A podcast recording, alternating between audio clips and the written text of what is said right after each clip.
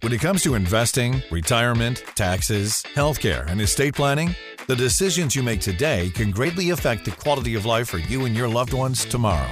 What you need is straight and unbiased information on the most important issues you'll face when planning for your retirement and financial future. Good news! You found Premier Retirement Radio with Jeff Vogan. Jeff is the founder of Premier Retirement Planning and Wealth Management, and he's been guiding people financially and into retirement for 30 years. So get ready for an hour of the most comprehensive financial information on the radio. Premier Retirement with Jeff Vogan. And now here's Jeff Vogan and Jeff Shade.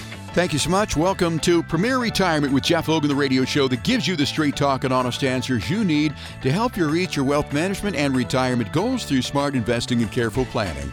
My name is Jeff Shade, and as always, you know I'm just here to ask the questions for you. But of course, the words of wisdom and solid advice come from Jeff Vogan, founder and president of Premier Retirement Planning and Wealth Management. Jeff, how you doing this weekend? Hey, it's always a good day when I'm with you and with the listeners here and doing well. Yeah, likewise too, Jeff. It is always a good time when we're here with the greater Tucson area and the listeners because uh, we really do appreciate them. And by the way, if you have a question or comment about our show, you can reach us by going to the website, premret.com. We always love to hear from you. Jeff, let's start off with the way that we do most weeks, and that is talking about current events. I saw an article here from a person who said the S&P 500's up over 18%, Nasdaq at 40% in 2023. The market is doing great, and what she's alluding to is those are the headlines. But she says, "Are you kidding me? Stop reading what's in front of you in the news and start reading between the lines." She says that there is some information between the lines that they just don't want you to know. So, is the market doing great, or are they just trying to uh, snowball us here a little bit? The market is doing great. I mean, from the standpoint of where it's come from its bottom trough, you know, from the bottom.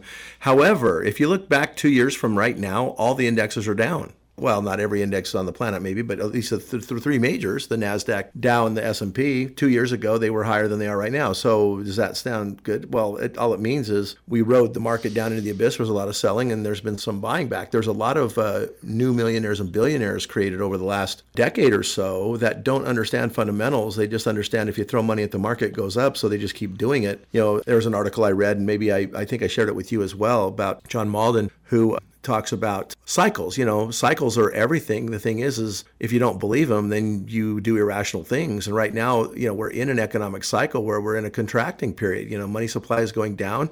It's shrinking and shrinking and shrinking at unprecedented levels. In fact, I mean, depressionary type levels down uh, 5.8 annualized. That's reduction in actual currency. Yet somehow GDP continues to look like it's going up. You know, some of this money, the stimulus money, the billions and trillions of dollars that have gone into stimulus is still out there. You know, it hasn't been spent yet. A lot of that's just gone into the market and driven prices up, but it's sitting there as equity. But does that equity really do anything? No, it's just kind of a, a number as to what somebody paid for stock at its last trade, you know, and then they times that by the number of shares, and that somehow everything's worth so much more. But is it really, or is it just because somebody had some money they didn't know what to do with, so they you know put it in the market? The other thing that's up is uh, you know infrastructure spending. There's a lot of companies that are scared of the market. They're not even buying their own stock. They're selling their own stock. Well, what are they doing the money? They're buying a lot of fixed investments. That's a lot of the GDP growth, the gross domestic product growth, isn't consumer goods, isn't toys and cars and the discretionary items so much as it is discretionary. But there's a lot of business money that's been gathered up. A lot of companies have hoarded cash, and you know some of them are buying back their own stock for one thing that's just driving the market up because they're trying to employ this cash into something a little bit uh, better. Buy stuff now because you know borrowing cash later is going to cost money so might as well try to get everything done you can. Now the other thing is they're doing a lot of uh, infrastructure like uh, companies buying bigger buildings expanding their equipment. Not a ton but that's a, been a big part of the GDP growth, far as I understand it and as I read. But you know, we've also got you know, I mean, crazy stuff happening with consumer debt. You look at the credit card balances have gone over a trillion dollars. I believe that's for the first time ever. I've never right. heard of it being that high. Defaults are growing. Earnings, as of last quarter, we haven't got the numbers for the third quarter until October. We still got about a month to go to see how this last quarter really played out. And I'm, I'm anticipating probably not as good as people think because summertime, a lot of people are on vacations. There's a lot of you know maybe some spending money, but I don't know the, the big corporations may not be growing as fast during that time because everybody's kind of using that summer as that kind of a summertime lull in earnings and things. But earnings just from year to year, from uh, a second quarter to second quarter a year ago, were still down 7%, even though the market seems to be rebounding and be as resilient as ever. So back to this economic cycle type uh, discussion is uh, we're in a cycle, we're in a contraction cycle. Uh, we've been in a decreasing interest rate environment for almost 40 years, which is great for bonds, great for fixed interest, great for uh, making money on even on your safe money. Now you lose money on your safe money unless you just buy a CD for a year and get to 5%, and then you can at least make money on short-term stuff. But the long-term investments, you know, that used to be kind of the hedge in the market haven't been for the last couple of years. The stock market is as sketchy as it can be. They've got companies like Nvidia that you know, are probably doing the same thing as, and I haven't looked at their balance sheets, but, you know, NVIDIA came in with stronger than expected earnings because of this AI hype. I get that. But their price earnings ratio was still 250. That means, you know, is that company going to really double or triple in size? It's already so big. Can it? I don't think it can. So, I mean, the price earnings ratio should be somewhere in line with growth rate. So, if the company's growing at 50, I'm okay with a 50 price earnings ratio. I don't think that company earnings or revenues are going to be growing at that uh, rate of speed, especially with the competition coming in. Yet the stock goes to $400 and they come out with this blockbuster earnings report and it's still at 150 well, is that really sales or was it just orders that they counted as sales or was it products that were created? I remember back in the time when uh, I'm jumping around here. I'm sorry, I get kind of ahead of myself, ADHD kicking in here, but you know, it reminds me of the dot com bust when the dot com companies like Cisco, I'll name one of them. Cisco, everybody knows Cisco is. If you don't, you should. I mean, it's one of the 30 Dow components and it's been there forever. But you know, there was a time when Cisco was actually booking a sale as soon as the product was made, boxed up, and stuck on a truck for shipping, even if it hadn't been bought yet or paid for. And so they were actually booking sales and creating this uh, fake growth rate as to whatever it wanted to basically dictate based on production. Those games can still be played a little bit, and I kind of anticipate Nvidia might be playing some of those games to try to get their uh, stock propped up. Yeah, it might be a hundred or a two hundred dollar stock, but I just don't think it's a four hundred dollar stock. And there's a lot of things that are just, in, a, in my opinion, a disconnect. I'm just talking about one stock that seems to be getting a lot of press right now. Uh, look at Microsoft. You know, Microsoft's one of the biggest. Uh, I mean, it's a big player in the industry, but if you look at, it's also a component of the Dow. If you look at how the indexes work, the indexes are really not even a, a real picture of the market anyway. Microsoft uh, is roughly eight percent. I think it's seven or eight percent and Walgreens, for example, is also in the Dow, and it's got like 0.4% market cap. But United Healthcare is the biggest one at nine, I believe. So, in other words, if the Dow has 30 stocks in it, and if United Healthcare goes up or Microsoft goes up, it makes roughly 15 to 20 times as much an impact on the Dow as Walgreens going up. Or if Walgreens goes down eight bucks and United Healthcare goes up one buck, the Dow goes up. That doesn't make sense to me, right? So there's a lot of just kind of weirdness in what we're seeing in the market and the indexes. Some of these big companies that really can't lose money because they have license to print money. You know, Microsoft not as much as United Healthcare, but you know, as people get older, everybody gets Medicare supplements and they raise the prices every year, so they're going to make profits and they're going to continue to make the Dow go up regardless of what the economy says, right? So the indexes are kind of a, an interesting point of reference to how the economy's doing, the market's doing. But all it really says is, okay, there's a few companies that are, you know, stable enough to get a lot of attention and people are buying their stock and driving it up. And if they're a big company, they're a big part of an index, they actually get to drive the index. You know, you've heard of the Magnificent Seven, seven stocks that make up the entire gains year to date of the S&P is made up by seven stocks because they're cap weighted and they're big. Nvidia being one of them, Apple, Microsoft, Facebook, Google, and Amazon, and Tesla, and I think it's Tesla. Anyway, there's seven stocks that can attribute to every bit of the earnings based on their cap weightedness.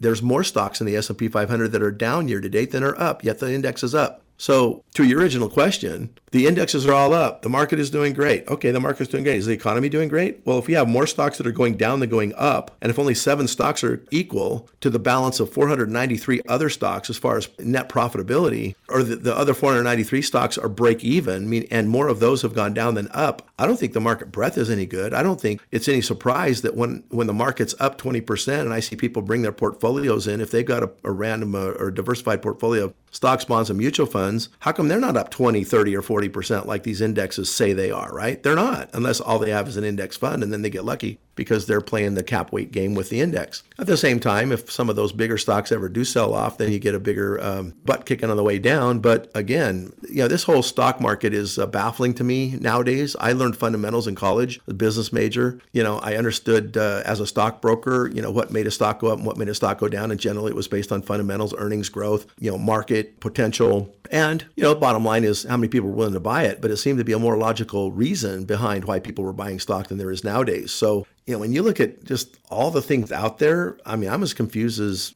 everybody. And uh, the thing that doesn't confuse me, however, is earnings are down, money supply is down, there's still enough liquidity out there to be buying the stock market up, but that's got to end because the cycle will complete. Every cycle ends up completing. But right now, people are not worried about the cycle, so they're not capitulating to that cycle. When somebody gets, if there if there becomes a bit of news, and by the way, nobody believes that the Fed's going to keep raising interest rates, even though they say they are.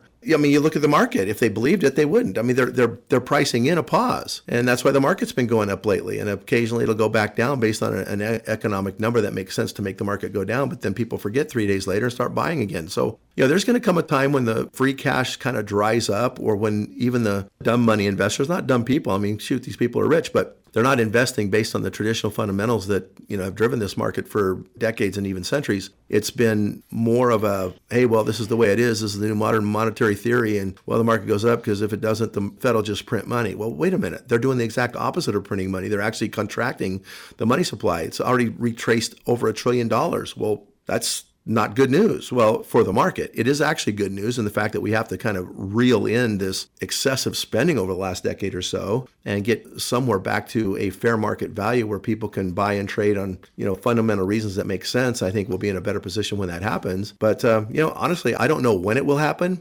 But this article you referred to and the money supply tightening and the fact that things are not what they seem because we're not hearing the whole story is absolutely true. And it's what I've been preaching for the last year and a half is things are not like they used to be. Things are not logical right now. There's an irrational market, and I don't want to play in an irrational market, even if it's going up, because it could also be going down just as fast. I'd rather be in something a little bit safe and sane and be the tortoise in the race right now. So I don't know if that answered your question. I went all over the place, but uh, bottom line is there is a lot of disconnect between the information that we're getting and the true information and the condition of our economy right now. We're talking with Jeff Vogan of Premier Retirement Planning and Wealth Management about the market and what's going on today. And Jeff, before we continue, I want to take a moment to remind our listeners how they can have a conversation with you to ask their questions about the market volatility and what they should do. If you're looking for answers, then request your no cost, no obligation Premier Retirement Roadmap by calling 520 780 9059. Again, that number 520 780 9059. Now, when you call, you're going to get a friendly voice the other end of the line, more than likely Shelly, who will gather some basic information from you, then set you up with a conversation with Jeff to create a path towards your successful retirement. Now, remember, it's not going to cost you a dime,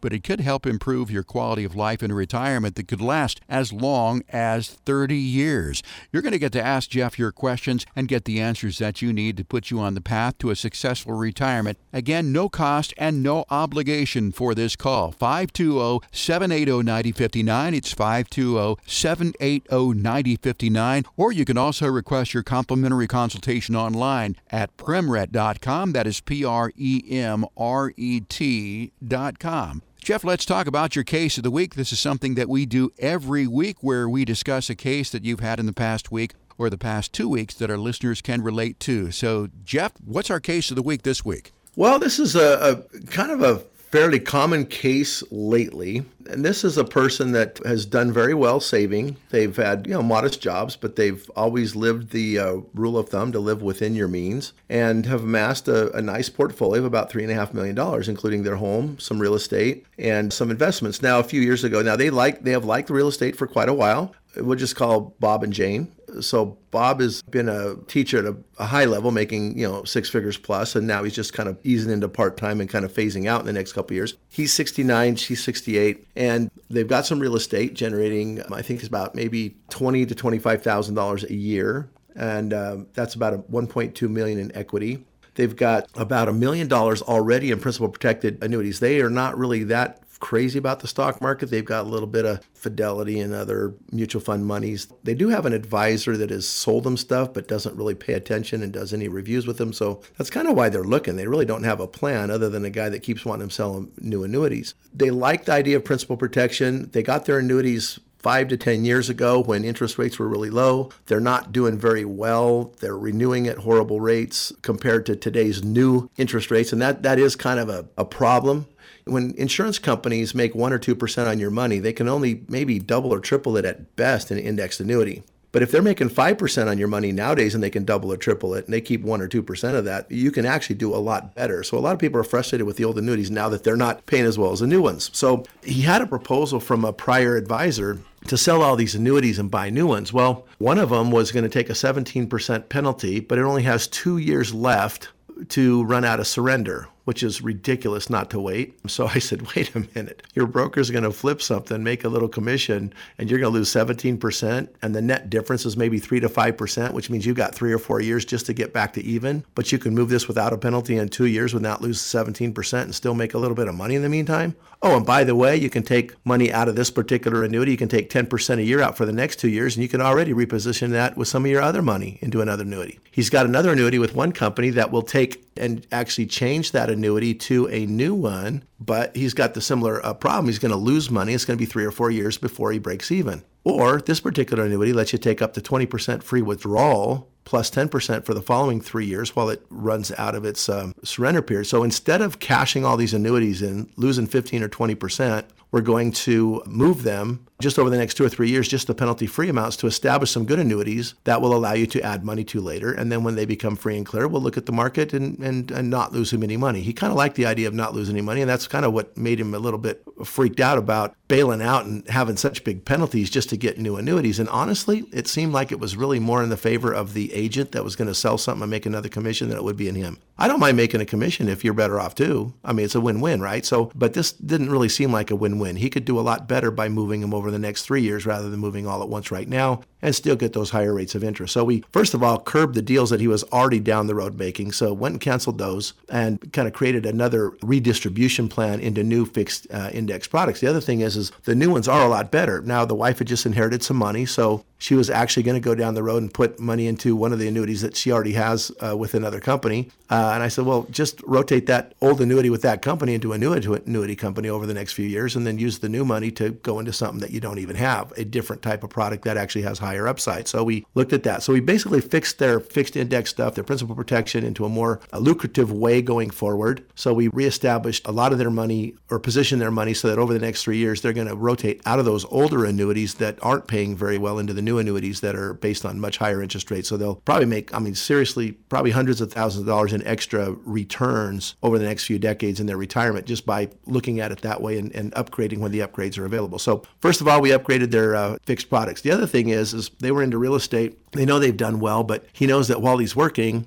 if somebody calls in the middle of the night to fix a toilet or somebody moves out, they can run over and clean it and get a new renter in there, whatever. But once they get retired in the next couple of years, and he's planning on retiring probably into next year, she's just kind of waiting for him to retire because she's kind of, you know, already kind of out of the picture as far as her job goes. So, you know, they want to travel. They want to do some fun stuff. So he's saying, you know, he says, I really think I worked pretty hard on 1.2 million to be only making $21,000 net and that's what it was. I found the number. It was a $21,000 net in the real estate cash flows, although I get some depreciation against my income. I said, Well, you like tax uh, advantaged income, right? He says, Yeah. He says, I, I really don't think I want to be a landlord. I said, Great. You want to retire. Where can you get that same kind of net income? So here's what we did. The 1.2 million, actually, if he sells that over the next few years, he'll end up paying about 200,000 in taxes, meaning he'll have about a million left he paid about seven or eight hundred thousand for the properties, but he's depreciated a few hundred thousand of it off of that. So he's going to have a significant amount of taxes, maybe 200 of that max, maybe somewhere between 100 and 200 between closing costs, fix it costs, you know, just just to turn over those properties. So let's say with that million dollars, he can put that into a LIRP, life insurance retirement plan. He says, I just want to really give this money to my kids. He says,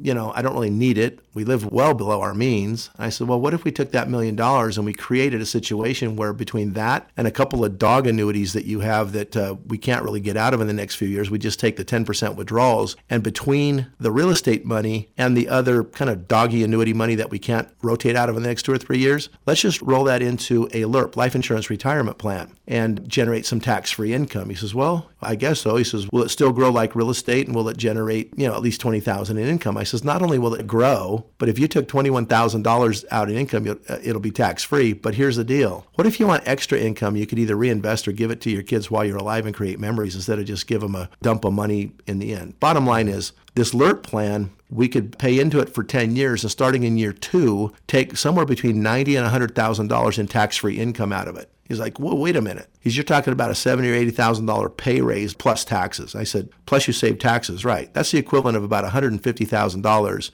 in income from other sources. Do you think you could make one hundred fifty thousand a year off of one point two million in real estate? Well, no way. I said, well, there you go. You just got an upgrade. He says, uh, well, actually, when we first started talking about it, we start, started talking about just the real estate money, and it came out about sixty or seventy thousand dollars. He goes, well, wait a minute. If that's tax-free money, he says, can I add to it? And that's why we ended up coming around and saying, hey, what if we uh, just these doggy annuities that you have to take money out ten percent at a time that you just bought a few years ago? You know, we can just liquidate over time, add some money to your real estate money, amortize that million dollars, basically pay in over a, a ten-year period of time into the LIRP, get some interest on that money while you're doing it, and then uh, in ten years, you, you basically have a tax-free retirement life bottom line is when we when we ended up looking at the next 30 years, they're in the late 60s, but let's say they live into their 90s, 95, uh, they're in really good health and uh, probably get preferred rates on their insurance products based on the fact they really have no issues. So bottom line is over the next 30 years, if they live to 100, their actual out-of-pocket tax expense is going to be about six and a half percent based on the money that they could pull out of this plan.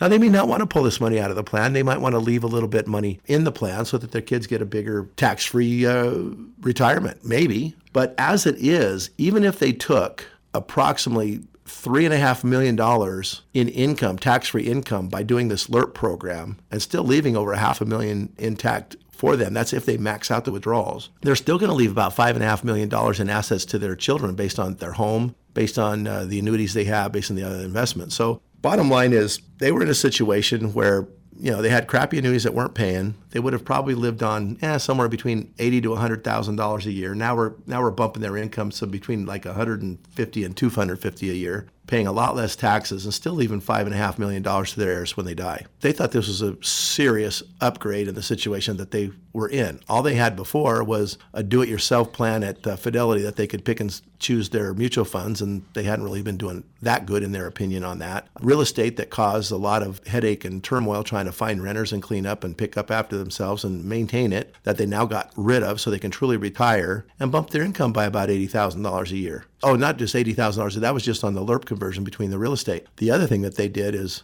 if they had uh, just rough figures, about a million and a half in uh, principal protection that was making 2%, or in other words, 30,000 a year, and now they're making, say, six on average, that's another 50 or 60,000 a year in growth on those uh, strategy those uh, investment products that they weren't going to get because they upgraded into a, a, a, new strategy that was still principal protected. So there's a lot of upgrade opportunities. There's a lot of ways to get you out of the risk. They don't have to be in the market. I think all we had in the market here in this overall plan was maybe about $300,000 left of the of the three-ish million outside of their home. Only about half a million dollars or less would be even exposed to the market. And right now we're not exposed to the market. We're just exposed to short-term interest that's you know paying a guaranteed rate of return that can pay their bills and leave them uh, plenty of liquidity for everything that they need. So that's the plan of the week. Very typical situation. Somebody wanting to actually retire and get out of their real estate and upgrade some old annuities. That's a, a common thing around here, but it's uh, possible and uh, uh, easy to do.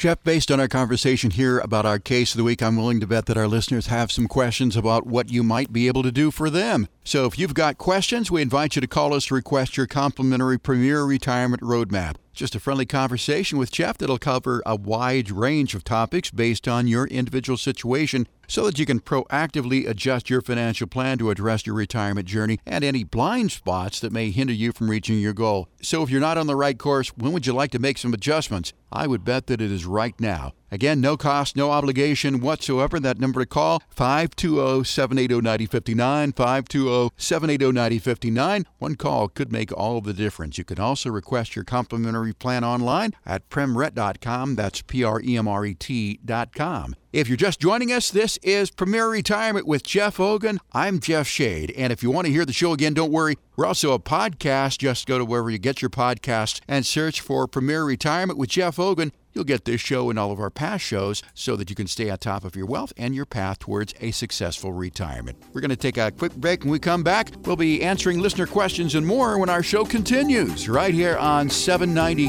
KNST, Tucson's most stimulating talk. Can't start a trip you've never taken without a plan, and you can't start your retirement journey without a comprehensive plan to get there safely. To request your no cost Premier Retirement Roadmap, call 580 780 9059 or request it online at premret.com. Now back to more Premier Retirement with Jeff Vogan and Jeff Shade. Welcome back to Premier Retirement with Jeff Vogan, founder and president of Premier Retirement Planning and Wealth Management. Offices right here in Tucson, also up in Mesa if you're up that way. Once again, the number to call for questions, comments about our show, 520 780 9059. It's 520 780 9059. And again, if you would like your no cost, no obligation Premier Retirement Roadmap Review, call that number 520 780 9059 or request it online at premret.com. This is the part of the show, of course, every week where we answer listener questions. Jeff, we'll kick it off with Roger listening to us in Tucson. Roger says, I'm 64, just retired in June. My wife is 60, but she is still working. My wife is a big believer in holding a balanced fund with a mix of stocks and bonds. Now, I agree this is easy and effective during the accumulation phase, but now that I've shifted to the distribution phase, I want growth assets and income assets in totally separate funds. What are your thoughts on this strategy?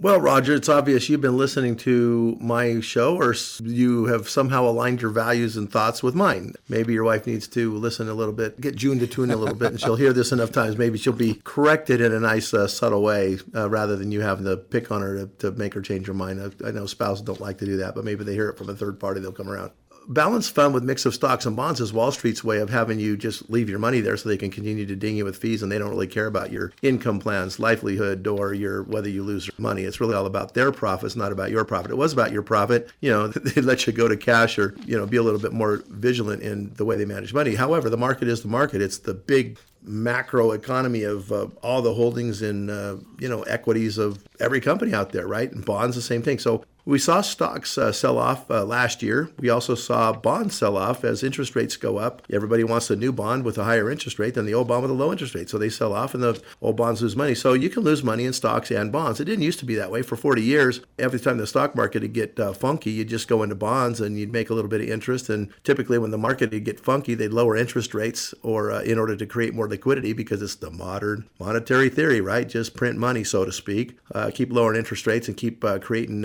you know more turnover with uh, you know more cash out there, more M2 money supply, like we talked about in the first segment. With all that extra cash, of course, it props the market back up. So then you get this never-ending situation where bonds keep getting better, stocks keep getting better, and every time the stocks get uh, worse, they just print money or do quantitative easing, meaning you know lower interest rates. So you know people have more of an incentive to stay in the stocks. They can get money cheaper and do all their stuff with cheap borrowed money instead of their actual uh, savings, and they can put that in the market. So you know overall things have been good, you know, in a pretty good trend, other than a couple of, you know, hiccups in 2000 where we needed a correction, in 2008 when the banks uh, got a little out of control, we needed a correction. But uh, overall, that situation has been, you know, pretty bullish for a decade, including bonds. Not now. So you can lose money in stocks and bonds. We just learned that. So you should also learn that, you know, if you're in an income phase where you want to start drawing income out of your investments, you've already accumulated what you've accumulated doing the stock and bond thing. And that's great because the timing when you did it was the best, you know, some of the best timing that we've had in history where both bonds and stocks are going up at the same time. So you really couldn't lose with a stock and bond mix for a long, long time. Now you can lose with a stock and bond mix. You can lose it at the same stinking time. There is no hedge in 60, 40%. I mean, why do you even balance it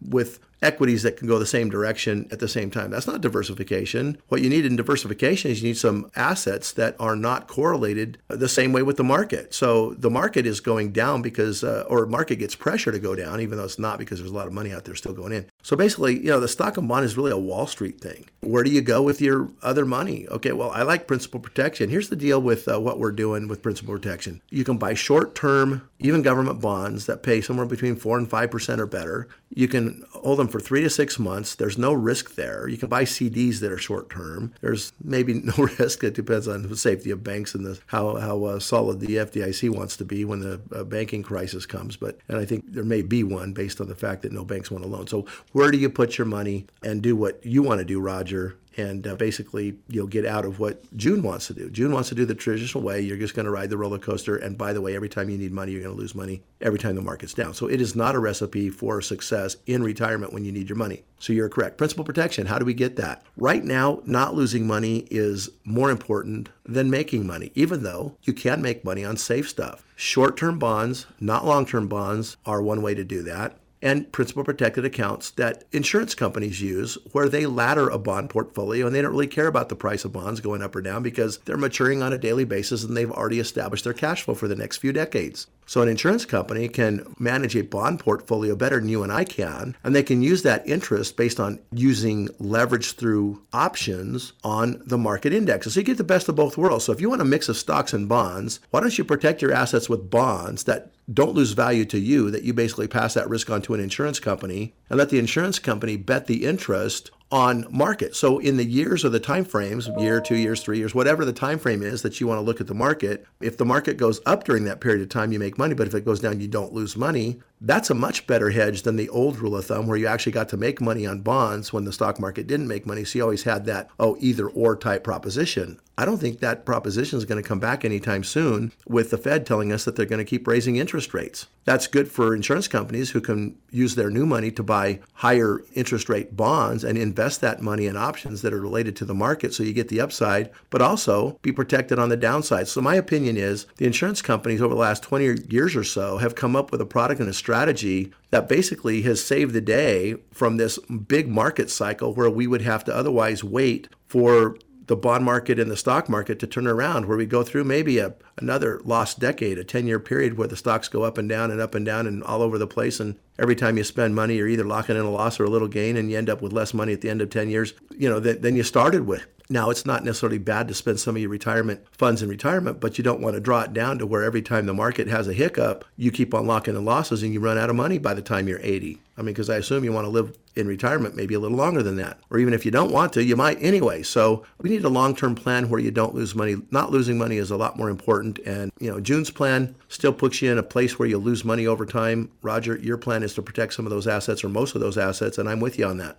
Roger, thank you so much for listening to us in Tucson. I hope that answered your question. And of course, we'll be sending you out Jeff's book, Retirement The Road Ahead. Jeff, our next question uh, this week comes from Bill, who's listening to us in Casa Grande. Bill says, I am 66 and thinking seriously about retiring this winter. I've heard you talk about sequence of return risk and how retiring at the wrong time can have a great effect on returns on your investments. Is this year the wrong time to retire, considering that we still have higher than normal inflation and market volatility? Well, you know, just from a standpoint of just pure logic, if you work another year, you do pad your retirement by a little bit. But, you know, I would put it on a plan and just see if you've saved enough to where it doesn't matter. It's okay to not make money some of those years because what happens in a bad market cycle is the market either goes down, stays flat for a while, you don't make money, and you spend your gains from prior years. You just don't want to spend all of them. The other thing, the sequence of return risk is really about if you have all of your money in the stock market and it goes down.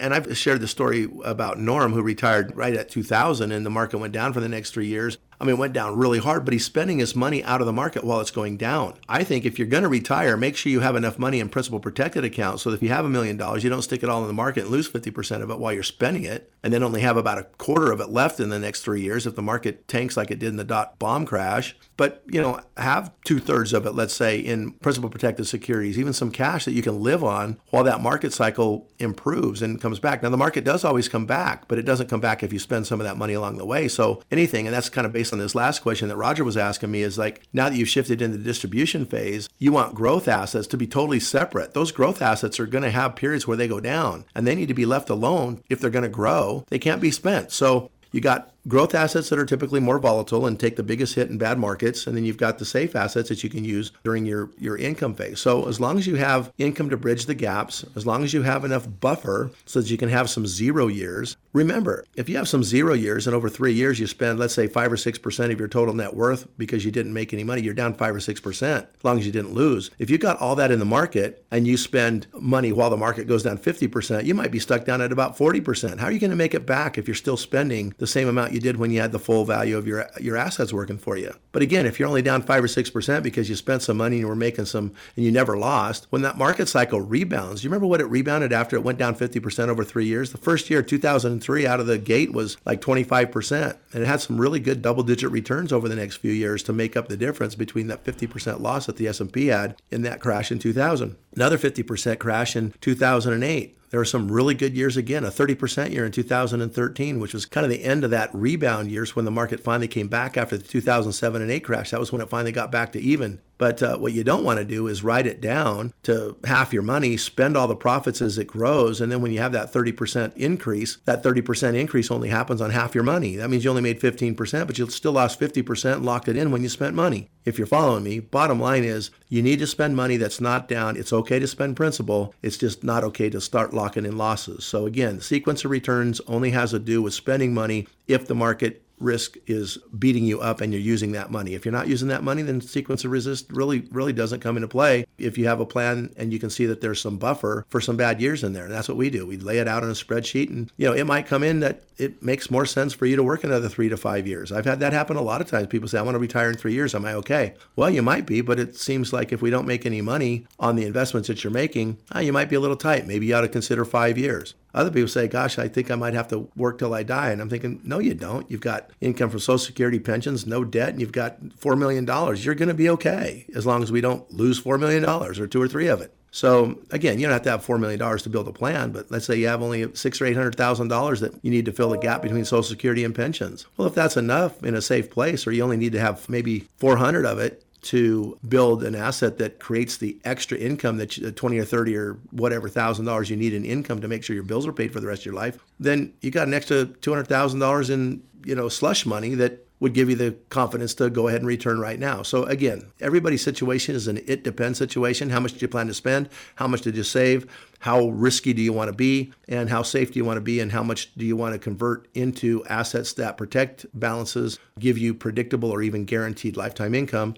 And then go from there. But you need to see it on a plan first. I can't really tell you if it's time to retire now or time to retire in uh, 10 years until we see the whole picture. Bill, we appreciate you listening to us in Casa Grande. And if you have questions of Jeff, again, that number 520-780-9059. It's 520-780-9059. And Bill will be sending you out Jeff's book, Retirement, The Road Ahead. Next question, Jeff, is Chuck listening to us in Oro Valley. Chuck says, My wife and I are both 64, plan to retire in four years. At this point, we do not have a plan for long term care and how to pay for it. I'm worried that when the time comes, either of us will have too much to qualify for Medicaid, but not enough to cover even a year of long term care. Do you have a suggestion as to how to financially plan for long term care expenses?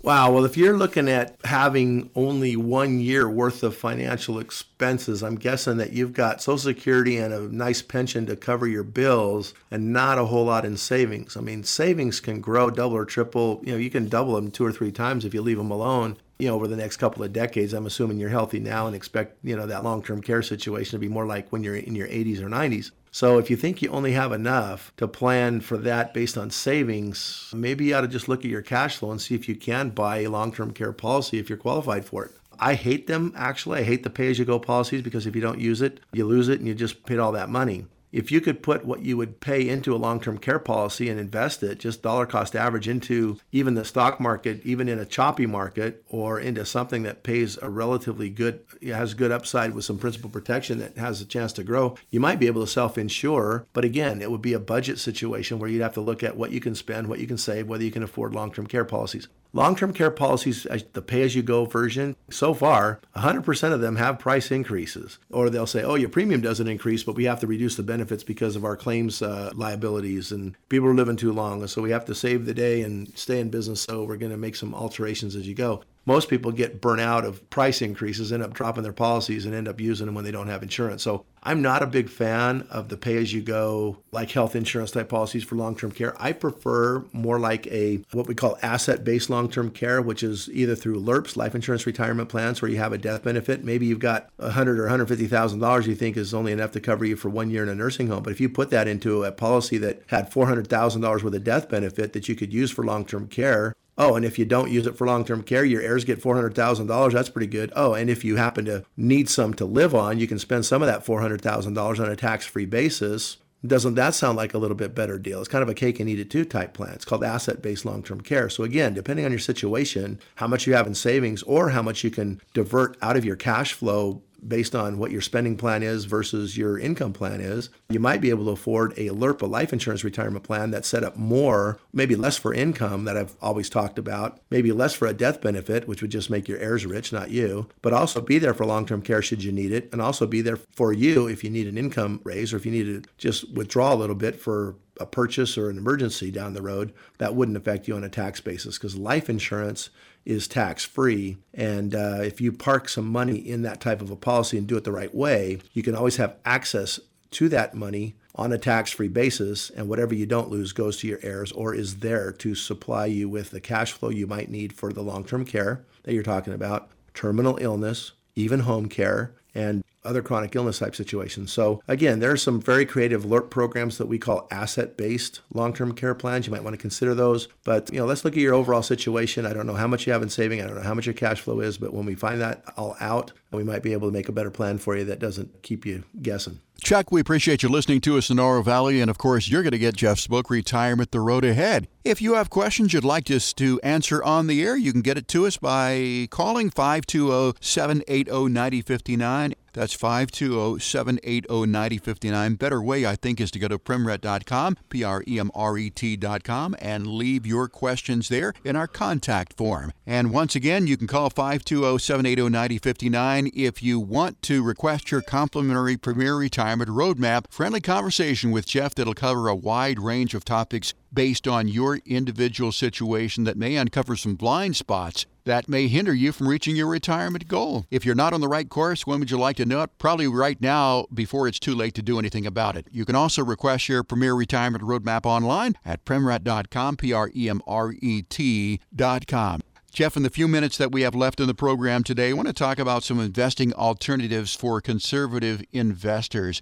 Everybody, I think, has some level of risk tolerance, but some people have more of a risk tolerance than others. So let's talk about some alternatives for conservative investors. Now, the first one would be cash, but there are also cash equivalents. What are some of the cash equivalents that people should consider if they are just very, very conservative? Well, you know, CDs actually have uh, become a great alternative for some interest with your bank money. I have uh, still finding people that have, you know, $150,000 in checking and savings making 1% when they could get a CD that pays 4. I think for your bank money, go into CDs. For your investment money, because we want that to be liquid and nimble and get back in the market when there's buying opportunities, I think the cash equivalent would be, you know, money market rates. Sometimes uh, some of the retail accounts actually do better than some of our institutional accounts that we use. But, you know, we love ETFs that are totally liquid ETFs, exchange traded funds that are full of short term investment bonds. Bloomberg has one. There's one called SGOV, SGOV, that we like. It's just basically really short term bonds, and every time one expires, they replace it with a new one with a little bit higher interest. You know, even net of fees, we're getting somewhere between 3 and 5% on uh, returns on that uh, so far this year.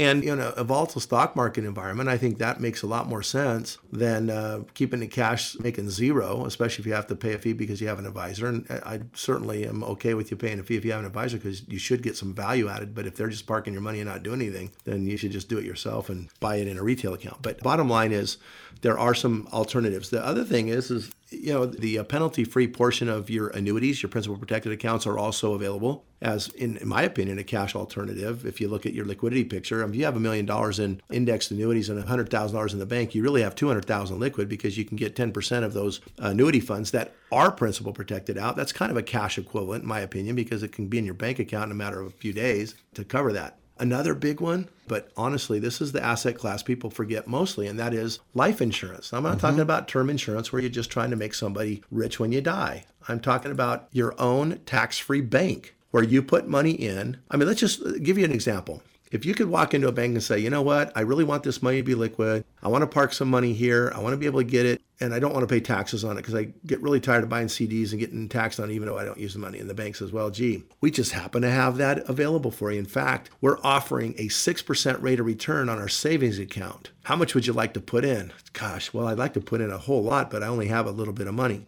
I go, well, great. Well, what if you could go down the hallway and borrow money at 3% and come park it here at 6%, and there's no limit on how much you could borrow? Now, let me back up here. So, wait a minute. You can borrow money from the same institution at 3% or 4% or even 5%, and you could put it in a savings account that makes 6. Wait a minute. Why would you not do that? Well, why would you not do that? Oh, and I don't have to pay taxes on it while it grows. And I don't mm-hmm. have to borrow money from if, if, I don't want to. Well, that's what you can do with a LIRP, life insurance retirement plans. An insurance company will invest your money in a ladder of bonds where they know that they're getting their cash flow needs met. They've got your money in a safe place, typically government bonds, investment grade bonds are better. Stuff with next to zero default rate. If you look at their overall portfolios is in the point something, less than 1%, 0.2 or 3% default possibilities on, on the bonds and stuff that they buy in their portfolios. So they really don't have any risk in their bond portfolio other than the value of that portfolio. Well, that doesn't bother you. Okay, so insurance companies will invest that. They'll take the interest just like they do on principal protected accounts. They will invest it in options. And if you look at historical returns, somewhere between 6 and 7% is reasonable. That's even based on interest rates that were available a few years ago. Based on the new interest rates, they can probably even do better than that. But let's just go with the overall low interest rate type environment that we've been in and say, hey, if they can make 6% on my money, but here's the catch what do you have to do to let an insurance company park all your extra cash in a bucket for you to use on a tax free basis? Well, you have to buy a little bit of life insurance. So we use index universal life insurance because the requirement is you're allowed to buy a lot less insurance than you would on, say, a whole life policy, which is what most insurance agents and most insurance companies would love you to buy, where you have to buy, like, let's say, a million dollars worth of life insurance in order to put a couple hundred thousand dollars away in cash. Well, what if you're only going to put a couple hundred thousand dollars away in cash? Or let's say you were going to put a half a million dollars away in cash. The whole life might make you buy a million and a half to two million dollars of insurance, and you have to pay for that cost of insurance for the rest of your life, meaning that if you make any money on your cash, it's just going to go to the cost of insurance. Well, what if you could buy, let's say, $50,000 worth of insurance or $100,000 of insurance? You put $500,000 in there, your insurance policy is only 600, meaning you only have to add $100,000 of insurance to make this thing legit. Okay, so now the 500,000 is growing at 6%, let's just say, which is 30,000 a year. The cost of that $100,000 of insurance if you're 60 years old is probably around 1200 bucks. So you have like what 29,000 in profits that's uh, extra that you get to accumulate on that account. And let's say, oh, for income purposes, I want to borrow 50,000 a year. So you borrow 50,000 a year. Well, what's the interest on 50,000 a year at uh, let's say 5%, 1% less? You pay 2500 bucks in interest. But your account just made 29,000 in interest on the gross that you put in. That's net of the cost of insurance. So your account still grows and you borrow 50,000 and that interest goes against the interest that you made. Next year you do the same thing. Okay, so you borrow another 50,000. Now you have to pay what? 5,000 in interest? Oh, well, at this point now you're making 31,000 in interest because you're making interest on the interest minus the cost of insurance. And the older you get, pretty soon you don't have to buy any insurance. When you're in your 90s, you don't even have to buy insurance. You just get to play this interest rate game. So bottom line is you can park a whole lot of money. What you do is you borrow against that ever growing cash value that you stuffed into an insurance policy and it continues to grow and grow and grow and grow and grow till you die and maybe half a million dollars turns into a million and a half in cash flow tax free and then when you die there's a few extra thousand dollars for your heirs because eh, you had to buy a little bit of extra money. There's some money left in your account. So that in my opinion is an asset class. If you roll it back a little bit where can you put half a million dollars in? Reduce the balance by $50,000, especially if it's a volatile account, and not run out of money in 20 years. I don't know where there is a, an account like that. But the LIRP, the life insurance version, gives you a lot more staying power, a lot more cash flow, a lot less taxes, easy access. Up to 90% of your surrender value is how much you can borrow back out of it. So you have to leave a little bit in there just to cover the cost of insurance. But so what? You add the tax savings into that you know, $50,000 in actual cash flow, you'd have to be withdrawing $75,000 out of an IRA and paying, you know, a third of that in taxes to be left with 50,000 bucks. So why not pay taxes now on some of that money, invest in a LIRP, do a different asset class. And by the way, that asset class is stealth. When you take that $50,000 a year out or whatever it turns out to be, that doesn't even show up in a 1099 or on your tax returns. You don't have to file taxes on it. You don't have to use it as provisional income to decide how much taxes you're going to have to pay on your Social Security. You don't have to use it as income on your tax return so that the Medicare premiums that you pay double or triple, like some people do. And when I show these LIRPs to people, two out of the last three LIRPs that I just presented this last week, both of them says, I really like that. We're talking about investing alternatives for conservative investors with Jeff Vogan of Premier Retirement Planning and Wealth Management. Once again, if you'd like to talk to Jeff about your individual situation, get your no cost, no obligation retirement roadmap, call 520 780 9059. It's 520 780 9059. You can also request your plan online at premret.com, P R E M R E T.com. Well, Jeff, we're out of time for this week. I want to thank you for your time, but most of all, thank the fine people here of Tucson, Arizona for joining us. For Jeff Vogan, I'm Jeff Shade. Have a great weekend. We'll talk to you again next week with another edition of Premier Retirement right here on 790 KNST Tucson's most stimulating talk. Investment advisory services provided through Premier Wealth Advisors LLC, an Arizona state registered investment advisor. Securities transactions are placed through TD Ameritrade. Insurance and annuity products are offered through Premier Advantage Inc., DBA Premier Retirement Planning and Wealth Management. Investing involves risk, including the potential loss of principal. Any reference to protection, safety, or lifetime income generally refer to fixed insurance products. Insurance guarantees are backed by the financial strength and claims paying abilities of the insurance carrier. The show is intended for informational purposes only and is not to be construed as advice or recommendations. Due to show format, accuracy and completeness cannot be guaranteed. Premier Retirement and its representatives do not provide legal or tax advice and may only conduct business with residents of states and jurisdictions where they're properly registered.